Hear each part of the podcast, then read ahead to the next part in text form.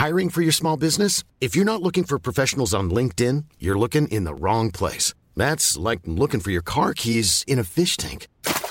LinkedIn helps you hire professionals you can't find anywhere else, even those who aren't actively searching for a new job but might be open to the perfect role. In a given month, over 70% of LinkedIn users don't even visit other leading job sites. So start looking in the right place. With LinkedIn, you can hire professionals like a professional. Post your free job on linkedin.com/people slash people today. Des missiles iraniens envoyés sur la Syrie et l'Irak, les outils soutenus par l'Iran qui tirent sur des navires américains, ou encore les États-Unis qui répliquent et se positionnent. Ces derniers jours, la tension euh, monte entre l'Iran et les États-Unis. Mais alors, comment l'expliquer? Faut-il craindre un conflit direct dans la région?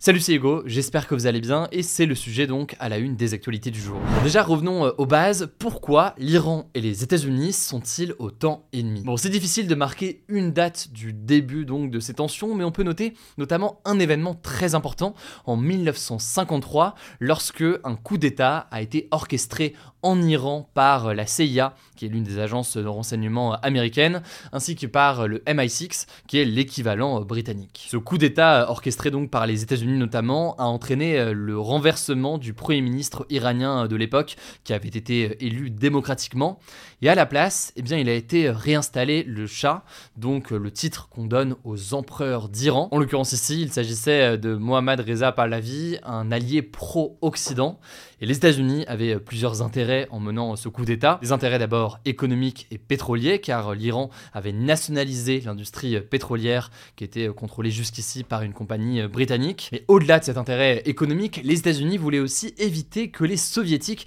n'exercent une influence importante dans la région. Et depuis, vous allez le voir, c'est une succession de rivalités et d'influences économiques et militaires. Évidemment, cette intervention des États-Unis, elle est considérée à l'époque en Iran comme une violation de sa souveraineté et surtout le point de départ donc de tensions entre les deux pays.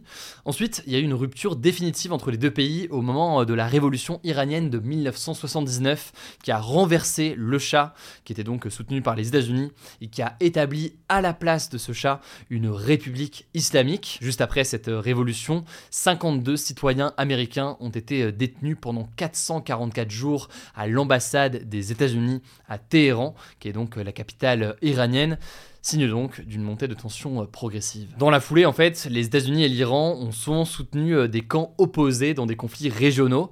Ça a été le cas par exemple pendant la guerre entre l'Iran et l'Irak qui a eu lieu entre 1980 et 1988. À l'époque, les États-Unis avaient soutenu l'Irak face à l'Iran. Et enfin, on ne peut pas parler des tensions entre les États-Unis et l'Iran sans parler de la question du programme nucléaire iranien. C'est une source majeure de tensions. Les États-Unis en fait ont peur que l'Iran se mette à développer une arme nucléaire. Ça a donc conduit ces dernières années à des sanctions internationales et à des négociations aussi.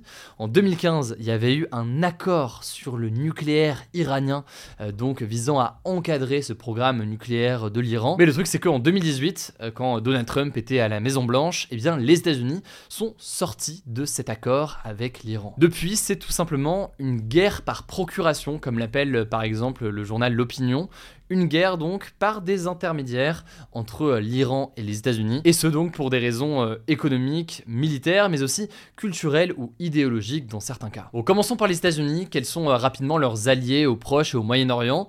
On peut citer déjà Israël. Les États-Unis en effet ont été l'un des premiers pays à reconnaître officiellement l'État d'Israël en 1948. Et récemment, notamment depuis l'attaque meurtrière du 7 octobre en Israël, les États-Unis affichent leur soutien à Israël au gouvernement israélien, et ce, même s'il y a tout de même des contradictions et des divisions sur les opérations de l'armée israélienne. Au-delà d'Israël, les États-Unis sont aussi alliés dans la région avec l'Arabie saoudite. En effet, malgré des divergences idéologiques, les États-Unis et l'Arabie saoudite ont aussi des intérêts stratégiques partagés, et les deux, en l'occurrence, se rejoignent sur le fait de vouloir limiter l'influence de l'Iran dans cette région. Et au passage, on n'aura pas le temps d'en parler aujourd'hui, mais quand on parle d'intérêts économiques, c'est aussi eh l'idée de maintenir pour les États-Unis des accords de libre-échange, donc d'échange de marchandises facilités avec différents pays. C'est le cas notamment d'accords avec la Jordanie, Israël ou encore le Bahreïn. Du côté de l'influence maintenant iranienne, il y a plusieurs fronts qu'on observe d'ailleurs davantage depuis l'attaque du 7 octobre. En effet, l'Iran se présente comme un soutien important de ce qu'il appelle un axe de la résistance, et c'est en fait bien une alliance qui a pour objectif de contrer l'influence d'Israël et des États-Unis dans la région. Le premier soutien, qui n'est peut-être pas le plus connu, mais qu'on peut citer parce qu'il est beaucoup dans l'actualité en ce moment, c'est un soutien aux rebelles outils, donc des rebelles outils qui sont présents au Yémen et qui ciblent depuis plusieurs semaines des navires commerciaux en mer Rouge en soutien eh bien, aux Palestiniens. Alors l'Iran nie aujourd'hui envoyer des armes aux outils, mais tout de même eh bien, un certain nombre d'enquêtes montrent des liens entre eh bien, les groupes rebelles et le gouvernement iranien. Plus largement, l'Iran est connu pour son soutien à des groupes opposés à Israël, notamment avec un soutien au Hamas dans la bande de Gaza, on en a déjà beaucoup parlé euh, ces derniers mois, mais aussi avec un soutien au Hezbollah. Le Hezbollah, c'est un mouvement islamiste libanais classé comme une organisation terroriste par de très nombreux pays et qui a mené d'ailleurs de nombreux attentats au fil des années. L'Iran fournit un soutien matériel, financier et en armement à ces différents groupes. Enfin, on peut noter que euh, l'Iran soutient aussi euh, plusieurs milices chiites en Irak. Le chiisme, c'est l'une des deux branches principales de l'islam et l'Iran est majoritairement chiite. Là-dessus, si vous voulez plus d'informations, je vous mets des liens directement en description. Et donc, vous l'aurez compris, dans la situation actuelle, il y a aussi une opposition entre Américains et Iraniens. Pour autant, aujourd'hui, eh bien, on ne s'attend pas à une confrontation directe entre les deux pays, dans le sens où l'Iran, qui finance par exemple donc le Hezbollah libanais, ne souhaite pas nécessairement que le Hezbollah entre en guerre totale avec l'armée israélienne. Et puis côté américain, on peut noter que c'est une année d'élection présidentielle en fin d'année. Par ailleurs, il y a déjà un engagement important, que ce soit en Ukraine ou avec l'armée Bref, certes, il y a évidemment des mouvements et des positionnements auprès de leurs alliés respectifs, mais pour autant donc, on n'est pas dans une situation de guerre ouverte et directe, si on peut dire ça comme ça, entre ces deux puissances mondiales. En tout cas, c'est forcément un sujet complexe, on peut pas voir comme ça tous les aspects, mais je vous en ai donné ici quelques-uns, je vous mets des liens en description pour en savoir plus. Je vous laisse avec Léa pour les actualités en bref et je reviens juste après. Merci Hugo et salut à tous. On commence avec cette actu. En France, une alerte tsunami a été déclenchée ce vendredi matin dans neuf départements méditerranéens, à savoir les Alpes-Maritimes, le Var, les Bouches-du-Rhône, le Gard, l'Hérault, l'Aude, les Pyrénées-Orientales, la Haute-Corse et la Corse du Sud. Alors concrètement, les habitants de ces départements ont reçu un message sur leur téléphone diffusé via le système FR Alert, qui est un dispositif d'alerte et d'information via téléphone qui existe depuis juin 2022. L'objectif de cet exercice, c'était de sensibiliser la population au tsunami en leur rappelant les bons réflexes à adopter s'il y en avait vraiment eu un, comme se rendre sur un point haut ou ne pas prendre sa voiture. Alors je vous rassure, il ne devrait pas y avoir de tsunami tout de suite en France métropolitaine, mais le risque existe. Selon l'UNESCO, il y aurait 100% de chances qu'un tsunami se produise en Méditerranée au cours des 30 prochaines années. Deuxième actu, le Premier ministre israélien Benjamin Netanyahou a affirmé ce jeudi lors d'une conférence de presse qu'il était contre la création d'un État palestinien, quel que soit le scénario d'après-guerre. Selon lui, Israël, je cite, doit avoir le contrôle de la sécurité sur l'ensemble du territoire situé à l'ouest du Jourdain. Cette déclaration va à l'encontre de la solution à deux États, donc le fait d'avoir un État israélien et un État palestinien côte à côte, qui est soutenu notamment par les États-Unis et la France. De son côté, le porte-parole du président de l'autorité palestinienne Mahmoud Abbas a affirmé que sans un État palestinien indépendant, il n'y aura ni sécurité ni dans la région. Par ailleurs, l'armée israélienne a continué de bombarder la bande de Gaza ce vendredi et notamment Khan Younes, la principale ville du sud de Gaza, où se cachent selon Israël des membres de la direction locale du Hamas. Les frappes israéliennes à Gaza ont fait plus de 24 000 morts depuis le 7 octobre selon le ministère de la Santé du Hamas, seule source disponible sur place. Troisième actu, au Brésil, l'ancien président d'extrême droite Jair Bolsonaro a bien utilisé un faux certificat de vaccination contre le Covid selon une enquête du contrôleur général du pays. Ce faux certificat qui a été retrouvé lors d'une perquisition chez lui début 2023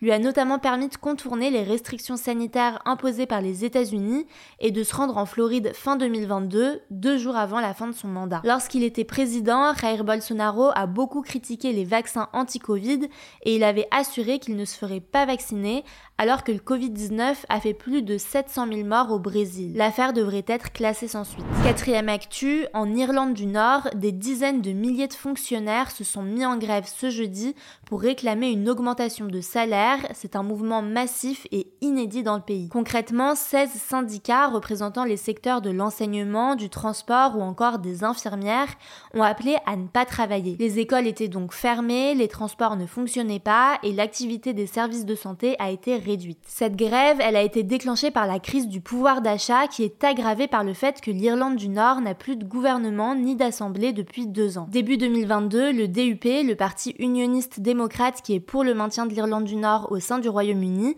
s'est retiré des institutions locales pour protester contre les régulations du commerce post-Brexit. Alors le ministre britannique chargé de l'Irlande du Nord a rappelé ce lundi que l'équivalent de 3,8 milliards d'euros était disponible à condition que l'Assemblée d'Irlande du Nord redémarre après deux ans de pause. Dans cette enveloppe, 680 millions d'euros sont destinés à augmenter les salaires des fonctionnaires. Mais les syndicats accusent le Royaume-Uni d'utiliser la grève comme levier pour pousser le DUP à mettre fin à son boycott. Cinquième actu, en France, la vente des huîtres du bassin d'Arcachon, près de Bordeaux, a pu reprendre ce vendredi. Leur vente avait été interdite fin décembre après qu'une bactérie à l'origine de plusieurs cas de gastro-entérite, le norovirus, avait été repérée viendrait des réseaux d'eau usée qui débordent et qui viennent polluer le bassin. Alors à Arcachon, où près de 10% de la population nationale des huîtres est produite, soit 8000 tonnes par an, les pertes sont estimées à 5 millions d'euros. Sixième actu, les Français ont passé 4h37 par jour en moyenne à regarder des vidéos en 2023, selon les données de médiamétrie dévoilées ce jeudi. Alors la télé reste toujours en tête, elle représente 67% du temps vidéo des Français, compte 33% pour les contenus à la demande sur les plateformes de streaming ou les réseaux sociaux. C'est 7 points de plus en 4 ans. Médiamétrie indique également que 22 millions de téléspectateurs regardent le JT chaque jour et que le genre le plus regardé sur les plateformes est la fiction, donc les séries et les films. Autre actu, le footballeur français Karim Benzema a porté plainte pour diffamation contre Éric Zemmour, trois jours après avoir déposé une plainte contre le ministre de l'Intérieur, Gérald Darmanin. Éric Zemmour avait notamment fait un lien entre le joueur de foot et les assassinats terroriste des professeurs Dominique Bernard et Samuel Paty. Alors si cette plainte est jugée recevable, Éric Zemmour encourt jusqu'à un an de prison et 45 000 euros d'amende, on vous tiendra au courant. Et on finit avec une bonne nouvelle culturelle, le film français Anatomie d'une chute de Justine Trier a récolté 7 nominations à la cérémonie des BAFTA 2024, qui est l'équivalent des Oscars en Grande-Bretagne et qui se tiendra le 18 février. Le film est notamment en lice pour la catégorie du meilleur film et de la meilleure réalisation. Anatomie d'une chute a déjà reçu la Palme d'Or au Festival de Cannes en mai 2023 et a reçu deux récompenses lors de la cérémonie des Golden Globes début janvier. Voilà, c'est la fin de ce résumé de l'actualité du jour. Évidemment, pensez à vous abonner pour ne pas rater le suivant, quelle que soit d'ailleurs l'application que vous utilisez euh, pour m'écouter. Rendez-vous aussi sur YouTube ou encore sur Instagram pour d'autres contenus d'actualité exclusifs. Vous le savez, le nom des comptes, c'est Hugo Décrypte. Écoutez, je crois que j'ai tout dit. Prenez soin de vous. Hi, I'm Daniel, founder of Pretty Litter. Did you know cats tend to hide symptoms of sickness and pain? I learned this the hard way after losing my cat, Gingy. So I created Pretty Litter, a health monitoring litter that helps detect early signs of illness by changing colors, saving you money and potentially your cat's life. Pretty Litter is veterinarian developed, and it's the easiest way to keep tabs on your fur baby's health right at home. Go to prettylitter.com and use code ACAST for 20% off your first order and a free cat toy. Terms and conditions apply. See site for details.